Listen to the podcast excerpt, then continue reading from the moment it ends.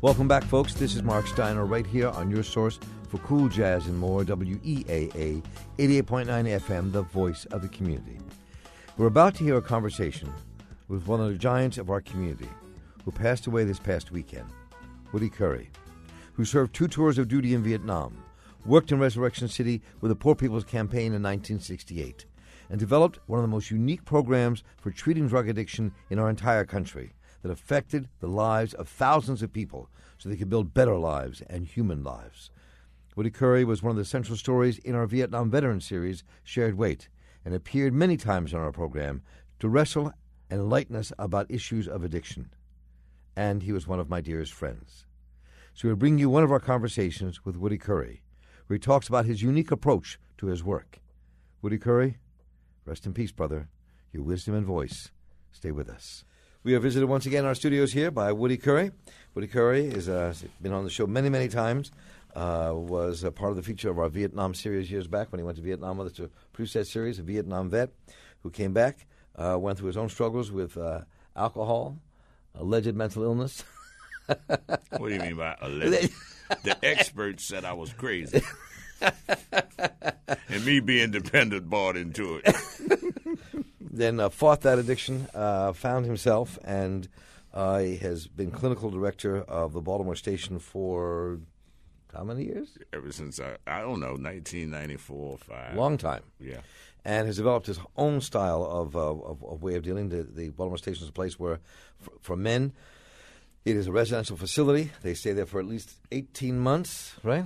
However long it takes to rewire their inner circuitry. And has, here we go, and has his own theories, often controversial but effective, on how to address and deal with addiction. Join us here, 410 319 8888.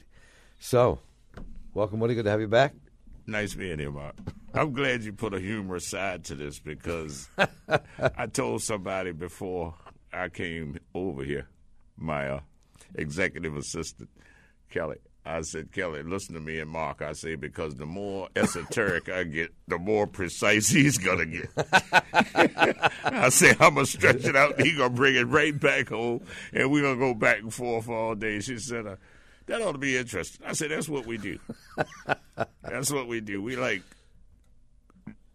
you know, we see the same thing, but we process it. We do process it differently. Different. There's no question. Everybody does. Uh oh, we got an email already. Who's that? Somebody named Valerie wrote in. It might be. Uh, she said, "Give my big brother my love." That's your wife. hey, hey, Valerie, how you doing? So, how you doing, Valerie? I'm glad you're not here, but I'm glad to speak to you because Marc Marc told me what would happen to me if you saw me with my uh, raccoon coat on. Forward. so I said, just tell her I said hi, but don't mention it. well, you just mentioned it. Yeah, well, me and my sister straight up. She know how she know how I get down. so, what, what, so we were talking earlier, yes, two days ago, I guess, was when Mm-hmm. we first talked about this idea. We actually talked about it a couple of weeks back. That you've been, um, I mean, not just dealing with addiction as an addiction counselor um, and working with people for a long time, a lot of vets and more, uh, but you've been developing over the years your own kind of thoughts on what addiction really is and how to address it. It's, it's been switch, changed. I mean, you've been developing it. It never stops Re- developing. doing research. Right. Yeah. I'm always doing it, and and uh, you know, it, it, it, the brain is. I can't even begin to uh, describe. I got a very limited. Well, I see enough and know enough going with along with. See, I'm surrounded by people, psychiatrists, PhD educators, social workers, neurologists, psychiatrists, psychologists, everything, and all of this interchange is going on, you know. And then I did this thing with the state of Maryland for a year out at Spring Grove about behavioral health, and then so I'm starting to look at stuff, and I've been for the past year studying like online lectures back and forth uh, uh, uh, about the brain and the biological, neurological basis for human behavior. And so, to put it simply, the brain creates a reality to fit whoever the individual is. and and and and so it's like a big multiprocessor. It's and, and, and it takes data in asymmetrically through different functions and things like that. Let me cut to the chase and give you an example of how old this. We have the neural circuitry now to validate a lot of things. It sounds almost mystical, but back when they found the Rosetta Stone, Napoleon, they saw in the Egyptian temples that a, a, a picture of a man with eyes all over his body. And what they were trying to say is that the whole body sees. And what they meant by seeing is that the the brain sees the whole body. When the brain speaks, every cell in the body listens and lines up behind the message throughout, right? If the message is incomplete, it shows up as some mm-hmm. kind of short wiring or it, the whole process hasn't been completed. And a lot of people approach life simply through ideas. And ideas, the brain can't really tell the difference between an idea and a reality. So their ideas set off certain types of biochemical responses to correspond with whatever state the brain is suggesting that the body has to respond to. Am I making sense? Man, I, and, and, and all of that shows that when you look at somebody and listen and see him and even pick up certain vibrations like compassion and things like that, when I do that, that's my brain doing this thing. And because I'm experiencing all of these processes simultaneously in multidimensional asymmetric processes, the central point of it is me, and that makes me think that I'm doing it. But me thinking I'm doing it is the brain doing this thing. Am I making sense? Yeah. Look, uh, it's, it's, It's it, don't. I know where you want to go. I know where you want to go. Okay, so all of us are looking at the same stuff, but we're processing it differently. We're reading the cues from the environment at different levels all of the time, but we're only conscious mostly of what we see and and and and, and what we're thinking. Now, thinking is really remembering. All right? That's what thinking is. It's really remembering. Seeing is when you stop thinking. so how does this all tie to addiction? What you're Okay. saying? Addiction is in the mesolimbic system of the brain, uh, mainly. That's where the action is the memory, reward, and learning process. And so it's a simple matter of certain behaviors are going to get a reward and certain others aren't, right?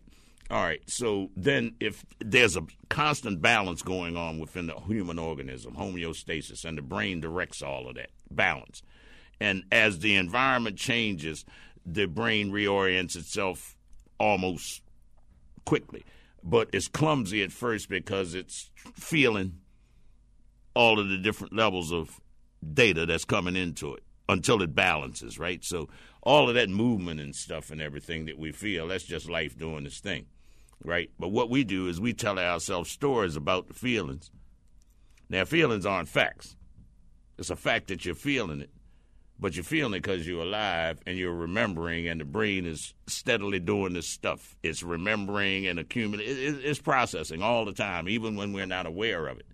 And all we focus, we focus our attention on certain things, like you and I sitting here talking, right? But there's a whole lot of other stuff going on at the same time that's even influencing what I'm saying to you and the way you're responding to me. And it's all from memory and we're constantly synthesizing through words. Words are the conventions, and we synthesize what they mean. But you and I are usually on the same page, so we have this straight line of communication, right? We understand each other, but that happens on all levels with everybody all the time, right? So that's the brain doing this thing, this interdependency, you know, this constant dialogue between the organism and its environment, right? Now, if something in that organism isn't learned, all right, let's say you don't, and I mean learn by doing, because motor cells learn by doing. They don't learn because it's like you read a book on golf. You can understand every word in there intellectually. you wouldn't be able to go out there and hit that ball any distance because you haven't practiced the coordination and the brain hasn't calibrated itself with the entire process. So it's strictly an intellectual event. See, it never was going to happen. Do you understand what I'm saying? I do, but break it down so I understand how this fits into addiction. The whole person is addicted. All right, I'm getting to that part. Sensation. That's in the uh, amygdala and the uh, thalamus, hypothalamus, all of these little different functions, different shapes and things that make one thing. The amygdala acts on the fight, flight, instinctive response. There's no logic behind instinct. There's no survival. I mean, there's no logic behind survival. It's just done. That's the will to live, fight or flight.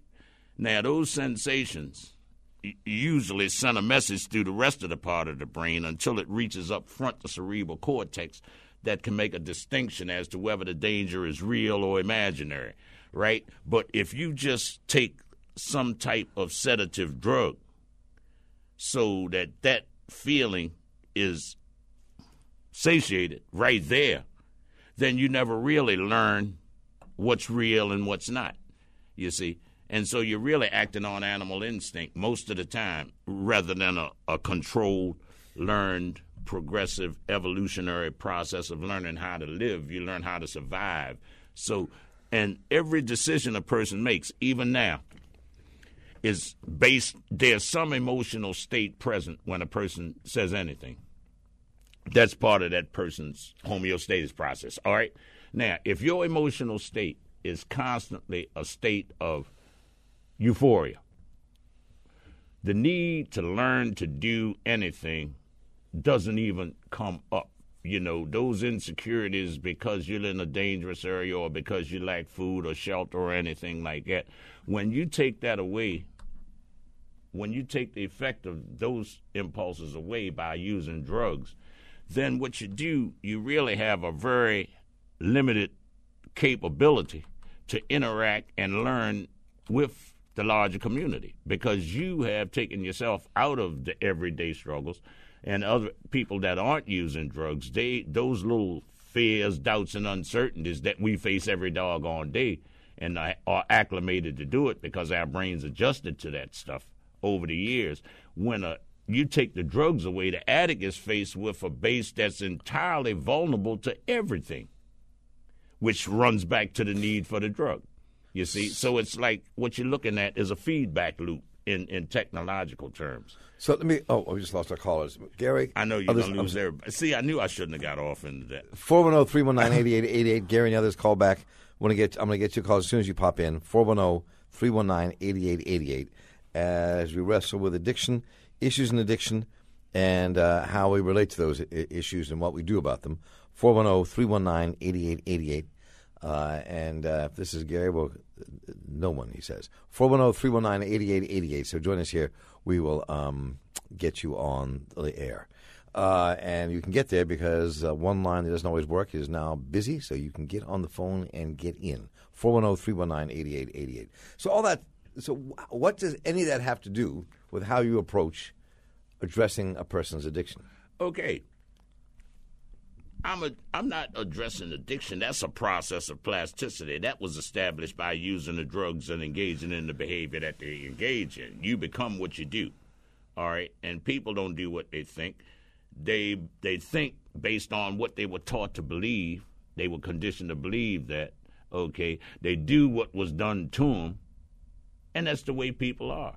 You know, the brain's not processing as an adult. It's a kid that's processing things in terms of external boundaries and things like that. As an adult, when you become self sustaining, you can sort of negotiate your way through life. If you never learn how to do that, you spent most of the formative years, the turbulent years of adolescence and early adulthood, when most people establish an identity and things in a normal society or living situation, right? You spend most of that time above every normal challenge than anybody else faces. You don't face the challenge because you don't feel it. The drugs tell you, the brain, that you're okay. And every cell in the body is reading the brain's messages that everything is okay. You see, so you never really learn. Now, what you're looking at then is a dysfunctional lifestyle based on the fact that the person never learned how to negotiate all of those fears and things. I call it the cat on a hot stove syndrome. Let me open the phones here. Then I have a question about that. 410-319-8888 uh, is the number here. Woody Curry is with us, uh, clinical director of the Baltimore Station, as we talk about uh, new things we learn about addiction and the human soul and mind and body all connected into one. All that, all that's It fantasy. is all connected. It's fantasy. It's not fantasy. Where is it? Well, we'll get back to that. Let's go to the phone Yeah, first. okay. We'll come back. It's a mental construct. I knew we were going to disagree at some point tonight. Yeah, you Let's- took it into where most addicts take it. All right. Into abstract concepts that suggest something but can't prove nothing. Oh, I don't mean soul in a literal sense. How can you be literal? You can't be. I know. That's why I said it's an abstraction. And everybody will project any kind of encoding that they have in them into that abstraction and come up with something that they're going to tell you about. And when I say, how big is it? And then we get into, see, people, life is a given, living is learned behavior. Are we agreed on that? Yes, we are. Okay. So good. far, so good. Yeah, We're so far, so good. we were there.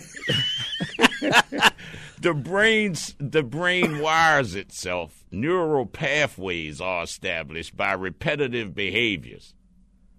Neural pathways. Yeah. you, know, and they can be altered by the environment you're in, depending on what happens sur- surrounding you. that's my point. Right. Okay, now now trauma will cause more of an instinctive response than a natural educated you, you see because the, the brain's in panic mode then So trauma can be, which we can define trauma in many ways. Yeah, I'm I'm I'm defining the central nervous system. Now Right. you're going to talk about what happened. I'm talking about how it's processed. But what I'm saying, You, you see what I'm talking? You see the difference? We on the same page, but I'm talking about the actual processing in the CNS as a result of that trauma. so let's go to the phone. I'm going to come back. Let's not All right. leave- leave- forget this. 410-319-8888. Folks want to jump into this conversation. Alex, you're on the air. Thank you for uh, letting me on the air. Welcome.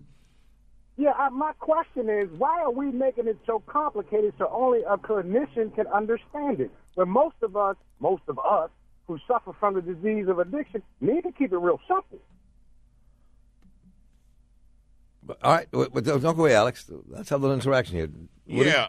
Hey, Alex, I understand what you're saying, but the position that I'm in, I can relate it simply because that's what I had to learn how to do, but it's still clinical findings that I'm talking about, and there's a limit to how much a layperson, I can use it enough to communicate it.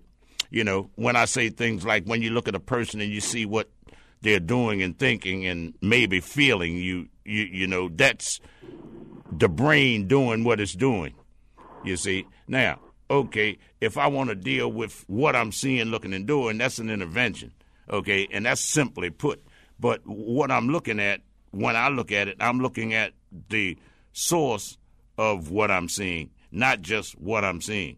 You see, I have to see the whole thing, otherwise, it's just a partial conclusion that I'm coming to that can easily be mistaken by social referencing or any other kind of process. Alex, does that make any sense? You want to get another thought? Yeah, yeah. I mean, but for the for the everyday Joe, for the everyday Joe, um, how can you help me with that approach? Well, the the help that a person needs is to be in a healthy environment.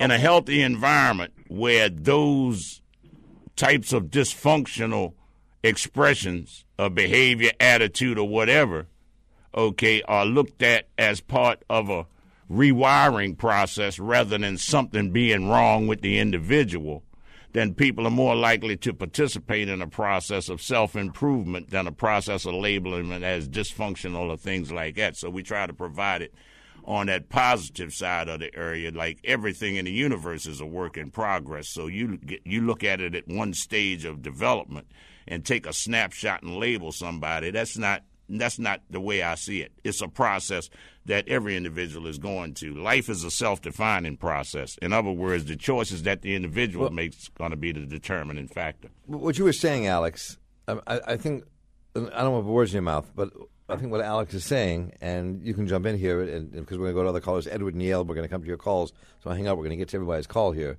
is that the way you're describing how the brain affects who we are, what we do. The brain is who you do. It's Okay, your brain. Yeah, but but You- so you're like well, wait, wait, wait, wait. it. So so so.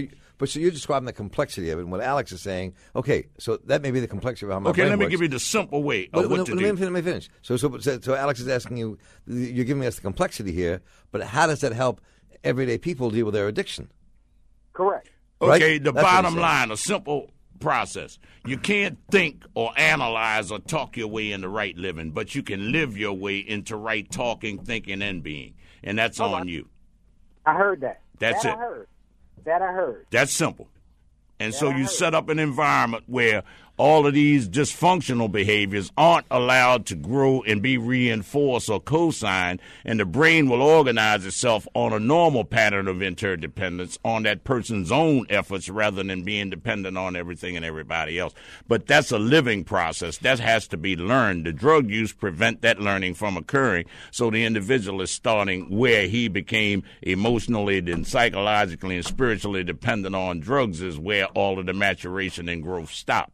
So the brain has to do that itself, and you provide the environment for it. Go ahead, Alex. Now, now I'm hearing you. Good. But I have to go because I am a clinician. I have to make the connections. Ah, I have to make the connections, and the the the the, the, the criteria, the evidence is the human brain. So once I get outside of there, then I'm fantasizing.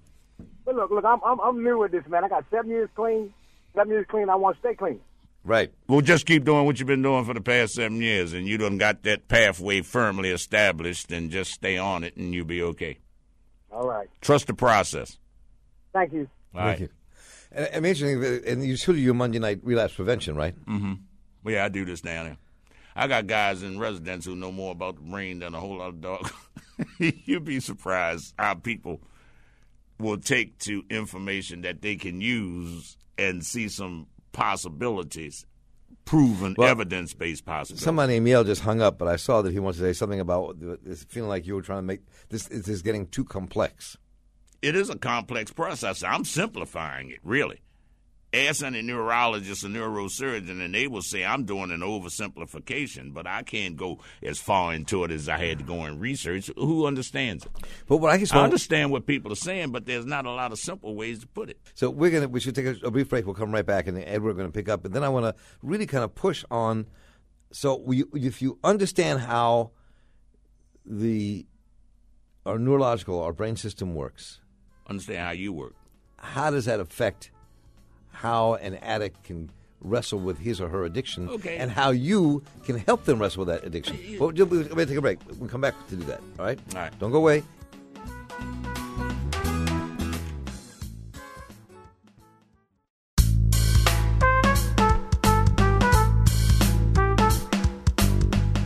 Welcome back, everybody, to the Marc Steiner Show. And before we get back to our conversation, I want to remind you the Marc Steiner Show and conversations like this are brought to you in part by the Maryland State Education Association. From limiting over testing to protecting public school funding, you can learn more about the issues facing Maryland students, parents, and schools by visiting the Maryland State Education Association's website at marylandeducators.org. That's marylandeducators.org. And now back to our conversation with Woody Curry, who we lost last weekend. So tell me how this is. uh, Before we go to the next caller, Clarence, you're next up. How this is um, this this kind of work you're doing in the last year or so. Really, we've done more than that, but you know what I'm saying. Kind of really functioning on the neurological system. How that's affected your work in terms of approach. I was the Baltimore station is kind of unique. Not kind of, it is in terms of what you call a treatment thing. Because you've been there, you'd be hard Yeah. pressed to find out what kind of treatment was actually going on if you're looking for classical kind of treatment, right? Right. Right. We, the station is set up in an asymmetric process. We have people there all day who never used any drugs at all, right? But the people who do use drugs have to find a way to communicate and interact and live amongst them on a daily basis. We got kids in school, kids that come in for teaching and learning and different stuff like that, right? So the guys have to learn how to address that part of society. We have people, you've been in there, you know, we have artists. Our listeners haven't. Yeah, well, we have the whole Baltimore community involved that wants to in one way or the other. And that's like learning to live amongst different kinds of people with different ideas and different beliefs and not be afraid of them because they're different. You see, you're in an environment where it's so diverse that anybody can just about come in and you know, just converse with people. So it changes the whole face of the people, mostly that we have in the program, who felt like outcasts and disconnected and everything else. And then the stuff that I'm doing as far as telling them that their brain's designed to change their reality if they choose to do it and showing them the way that it's done and seeing things like that everybody gets on board. So it's like that whole organizational thing has a lot of different components and it's a lot of different functions, but they're all organized around the same goal, which creates a healthy living situation. Sure, there's going to be, in any situation, there's going to be problems and dysfunctions and lessons to be learned. People call them failures. I call them lessons to be learned. That stuff's going to happen. But what do you do with it when it does happen? Do you learn from that? Everybody learns from everybody else, and that's what makes a community, and that's where the healing takes place just in the day to day interaction. You see what I mean? Mm-hmm. And and it's not what I'm saying that it's not orchestrated. It's orchestrated by life itself. Life tends to come together when there's need, a common need, right? You see what I'm saying? It's just the way we wired. You know, we got what they call mirror neurons. You ever heard of them? Yep. You know what they do, right? Well, talk about it. Yeah, compassion, empathy, all of those things that we don't see the connection, but we're wired for that kind of stuff. See, we only use, man, what do they say? And I guess that's just a random. Well, let's just say eh, when you look at the brain, you're looking at a quantum event, not a a, a, a, a physical linear cause and effect thing. You're looking at a quantum process where everything's rolling around together and out of all of that chaos it will organize itself into a higher functioning. And we're only using maybe 10% of our brain. Yeah but the reason why we only use it because we think too much. We think but we don't see. Which is why part of the people do is meditate. Right. You think but you don't see. What meditation taught me like i told you going to the beach and looking out into infinity. And guess what the ocean told me? What did i tell you? That's how life is it was nice and calm because it wasn't nothing happening in the sky. But when the clouds come over, something happens with the ocean. Little teeny things start to ripples, and then the earth is moving and it shifts and all that. And that's what nature does. And so that's what we do, right? But when I look at nature and see that it always comes back to a state of equilibrium, that's what the brain does too, because it's a natural process. Am I making sense, or am I sounding too mystical? It's a little mystical, but I understand what you're saying. You understand but, what but, I'm saying? But, but it takes when you live in a society like ours, right? Okay, that's why we have a therapeutic community. Right. See, the society we live in, the big thing is the law of the jungle. It is survival of the fittest. Okay, literally, Yeah, and some it's very ruthless and and some societies exacerbate that more than others. Well, that's that. Well, see, what happens is until it becomes a collective problem, the best you're going to get is little small functioning proportions, and hope is spread. I mean, look how I spread it out from a, a homeless shelter to having almost every part of the society in Baltimore involved in the process in one way or the other. Now, eh, eh, eh, I do all that. Ain't no way. You know, No, it was a collective thing that did it. it, that's how things go. If if an idea has some merit, it it'll take hold and it'll expand on its own. That's what the brain does. So let me let me open the phones again. 410-319-8888 here with Woody Curry uh, for his visit to our studios talking about addiction, his latest work with addiction uh, as clinical director of the Baltimore station. 410-319-8888. Write to us here at steinershow at gmail.com. I'll check the emails in a minute. And Clarence, you're on the air. Uh, thank you, Mr. Steiner, for taking the call. Welcome. Uh, you, you, you guys kind of elaborated on what I, I wanted to say, but I, being a, a computer specialist in electronics, um, I always looked at all my life. I always looked at it as like loading the wrong operating system. You, you know, if if you've got a kid that's, that's Mhm. Growing up in a household with drugs and, and crazy behaviors going on, that operating system is getting loaded in his head, either at that point or somewhere down the line. All the way down the line. Yeah. Uh, the same way I view, look at some of the problems, you look at some of the recent headlines, you know, and when um, a kid is coming up in a household where hunting, as if we're still hunting gatherers, and that operating system, oh, I need a rifle to hunt with, or an assault weapon. All of those things can be loaded into an individual's head and become part of his behavior or his thought process at any given point in time. You know, so I always look at it as loading the wrong operating system and not having somebody to, you know, wipe it out and reload something, you know, more social and more more conducive to a better society and behavior pattern. But the therapeutic community, to me, is up against something that's bigger than us as a species. I mean, this is way beyond us because of the construct of the society we live in. Just as you elaborated on, that's what that's what I had in mind. Thanks, guys. Yeah, I, in concept, that's what I was saying about a living is like a feedback loop. That we see what we did, we see what we thought. You see, we we we do what was done to us. It's like a feedback loop. The body is resounding, like, and that's what it is. It's creating this reality based on what was said and felt and done to us. It creates a reality about that, and that becomes a normal reality for that organism, even with the pain and stuff.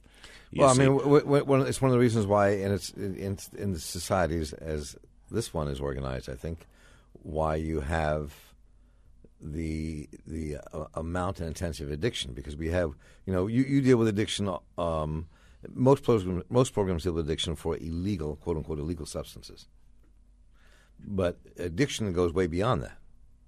I'm a clinician. I, I you know, I, I understand all of that, but you know, it's still, it, it's still, my focus is on people, and and and these identifying things. You're talking about a process, not a, a, a an event.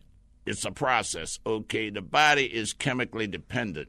Every cell in the body has went through what you call neuroadaptation to the cellular change, the chemical messages being sent by the drug. So that is the dependent state that the body is in. So they're not reading cues correctly. So if they're not reading the environment correctly, how can they interact with it correctly? That's Right. where the dysfunction goes. Okay, now a total body that's dependent, the idea of not having what I'm dependent on. Again, I'm back at the ocean. You ever see a fish don't know he in water till you take him out of it. And that's what you see going on with an addict internally when the loss of the drug or the idea of not being able to get it or to secure a supply. So that's a 24 7 thing. A fish can't stay out of water but so doggone long, and that's a tolerance thing. And so that's what you're looking at when you're looking at an addict. He doesn't know he's in water. Fish don't know they're in water. Right. Uh, All I'm saying is is that we always look at addiction. We think of addiction. You're social referencing. That's what you're doing. Yeah. I know, and I, I don't pay that. That's social referencing, and that's not what's happening. That's my point. I don't get caught up in social referencing because the people that's doing the social referencing don't even know that they're, that's what they're doing. They're doing it unconsciously. Well, I, exactly. I'm not disagreeing with that, but I'm saying as a part of the problem is that I think. But what you're saying is that you don't deal with that. It's fine because that's not what you- you're not supposed to. You're not supposed to, maybe on some levels. But if, but I think as is a larger discussion in society, you have to deal with it because people don't, because we're not aware of it. Well, they will when they get around to it. But my focus is not on the whole. It's too big. You know, I gotta. You know, you, you start with something that works on a small scale, and you hope it catches on, right? And if it's right, it it usually does catch on. So what the track we started on at the station way back when is expanding and keeps on getting bigger and bigger, right? And so I got to keep doing research. I got to keep seeing what's happening and isolating these different processes, these behavioral processes, these psychological interventions, different techniques. All of that's part of the whole process that you see at the station. Even the therapists that we have walking around in there aren't dressed like experts because that fosters dependency. Then everybody starts looking Right. to you see, but they know that we all we we are somewhere in the mix. What- Right. You and the other guys down there definitely do not dress like clini- clinicians. We, why should we? I learned that in the war. 410 319 8888. Joe, you're on the air. Um, diabetes. I would just like to comment on uh, what they were saying about you were going into too much of a uh, expanded explanation. I, I, I'm glad that you're going into an expanded explanation because what I found out is that even with the people I grew up with or the people I run across who go to jail, in and out of jail, or people that have sort of, sort of problems, you can't solve their problem, but sort of give you an understanding why they have their problem.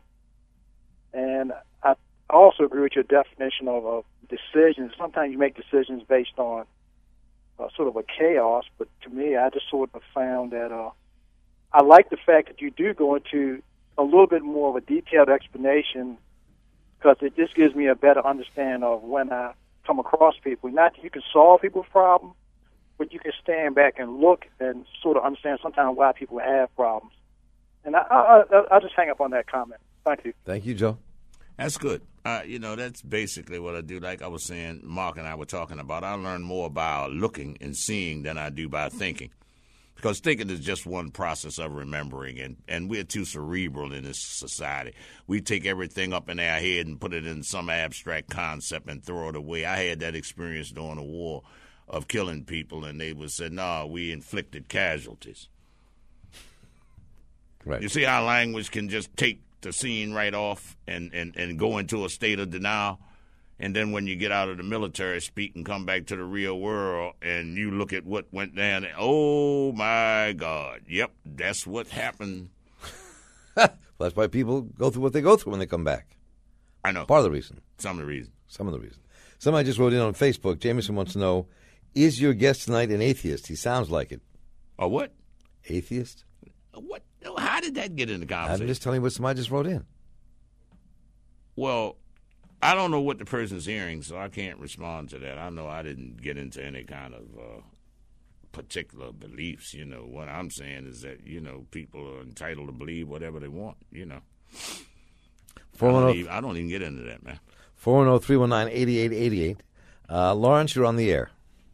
Uh, yes, thanks for taking my call. Thanks for calling. Um, yeah, I, I've um, uh, I agree with uh, Dr. Curry wholeheartedly. I stumbled across, across a book um, I know at least over ten years ago uh, that um, enlightened me on what what you are saying, uh, Mr. Curry, and that and what I learned was that uh, a lot of our reactions are uh, directed in, uh, by the brain itself.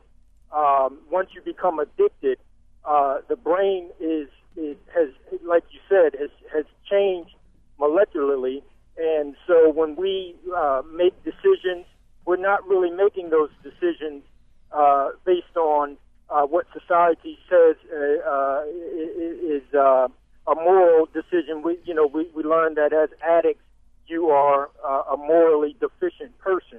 Well, what, what, what's basically going on is that you are responding to what you have trained your brain to think is it, it needs for survival. And so when you relapse, you're not you didn't consciously decide to relapse based off a, a lack of, of morality. You you relapse because your brain said, "Hey man, if you don't give me what what I've become dependent on, I'm you- you're going to die."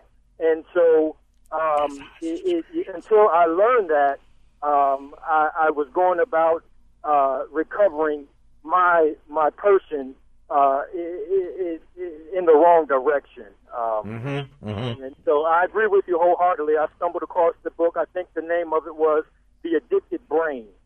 Um, I think that was the title of it.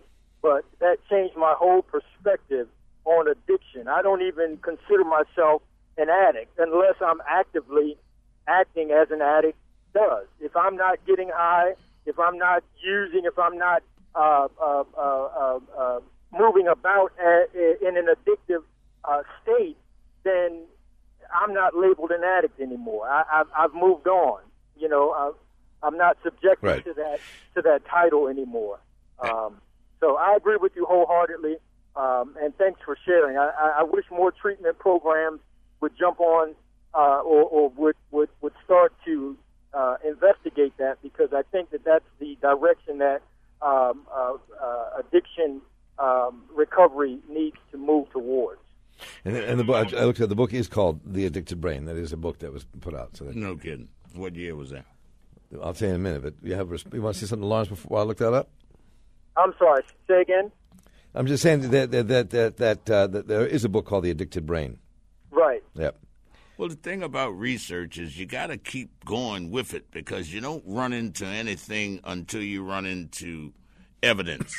you see, and and and I mean physical evidence because if you are, are human, then there, whatever's going on with you has is biological on some level. You can I, that's that's one thing that's undeniable because you're a human organism. So, and we understand how we put together. I mean, well, see, they don't teach you who you are in school mm-hmm. unless you go to medical school. So most people run around have no idea what they're doing. I mean, physiologically, Right. Right. you see. And so, therefore, if you don't know what you're doing, how can you know what you're talking about? Mm-hmm. Mm-hmm. You're going to label it from some reference point that's not really Right. what it is. That's all I'm saying. They're, they're, Right. you- you- you that's what I'm saying. So everybody's in the process somewhere, but it's according to where they are in the process. Everybody's not a researcher. Right. right. You see, so So let me let me say a favor, Lawrence. Appreciate the call. I'm going to try to get this one, you. one other caller in Thank before the you end so of the hour. Thank you so much for calling in. Uh, Alex, you're on the air. Alex, you're on the air. Oh, okay. Hi. Hey, Um, welcome. My thank you so much. My um, question was earlier. You said uh, uh, uh, one time that you were meditating and you go maybe to the beach or wherever you go, and you then get some. I'm going to say re- distinctions and responses that you don't get because you're not really thinking you're being somewhere. yeah. And my question to you is whenever there's something going on in the universe, let's say a, a, a storm or something, you always see the birds start to leave before anybody else. They start to move in a direction because they're centered in whatever that is is telling them that they need to get from where they are to somewhere else. And I want you to maybe take a look at what is it that we are not able to see anymore that everything else on the planet that's alive can see that doesn't have to go to a hmm. mosque, that doesn't have to go to church, that doesn't have to go anywhere, but they can find the distinctions Right. necessary to live inside the universe where the universe is constantly committed to stand in the same circle. Where human beings are always in Okay, but let me just let me just only interrupting Alex because we only have about three minutes left. Okay, and one, go ahead. I'll let Woody have a chance to respond to you because you're saying some really important things. I think Woody, it's, it's not too similar to what we talk We- about all the time. The uni- when you talk about the universe, we made up of the same stuff. Okay. yes, We Right. made up of the same stuff. We're no different than anything else in the universe, just an intelligent life form. Original And pieces of the Big Bang are inside of all of us. They're all yeah. You you experience the Big Bang every morning when you open your eyes and light comes on. Then the show starts. yes. That's it. But what's the distinction? There is none. Well, well why then you are you always in survival? Because that's what life is. Life is living. They don't. They don't have to live in survival. You understand what I'm saying? Like you are in survival. Uh-uh. I'm uh. in survival. You're always looking to either get something to do something. You're never really being Okay. that much. Well, we only have like two minutes left, but it's it's not. I mean, you did talk about survival early in the program. Yeah. Well, one thing I do when I'm sitting down at the beach and looking at the ocean, I'm not doing anything, and nothing's happening. Okay. Now, survival is is what is evolution. That's what you label survival. It's evolving, growing, changing, learning, evolving. That's that's what. But when you talk about survival, that is the basic life the will to live in every living thing. I mean, you've been in the jungle and everything is trying to get to the sun, and you see all kinds of different shape forms. It's an asymmetric process. It's not a straight line explanation thing. Woody Curry, I just want to say thank you once again. It's always good to have you on the show. Never know where we're going to go, but we get there somehow. I'm glad I got off before I got to the limit. I ain't living it. I'm still fooling with it. I, I'm just joking. I did it the best I could. Woody Curry, Clinical Director of Baltimore Station, joins us for his visit here to our program uh, to address issues of our life and addiction. Always good to have you here, brother. Thank you Thanks so much.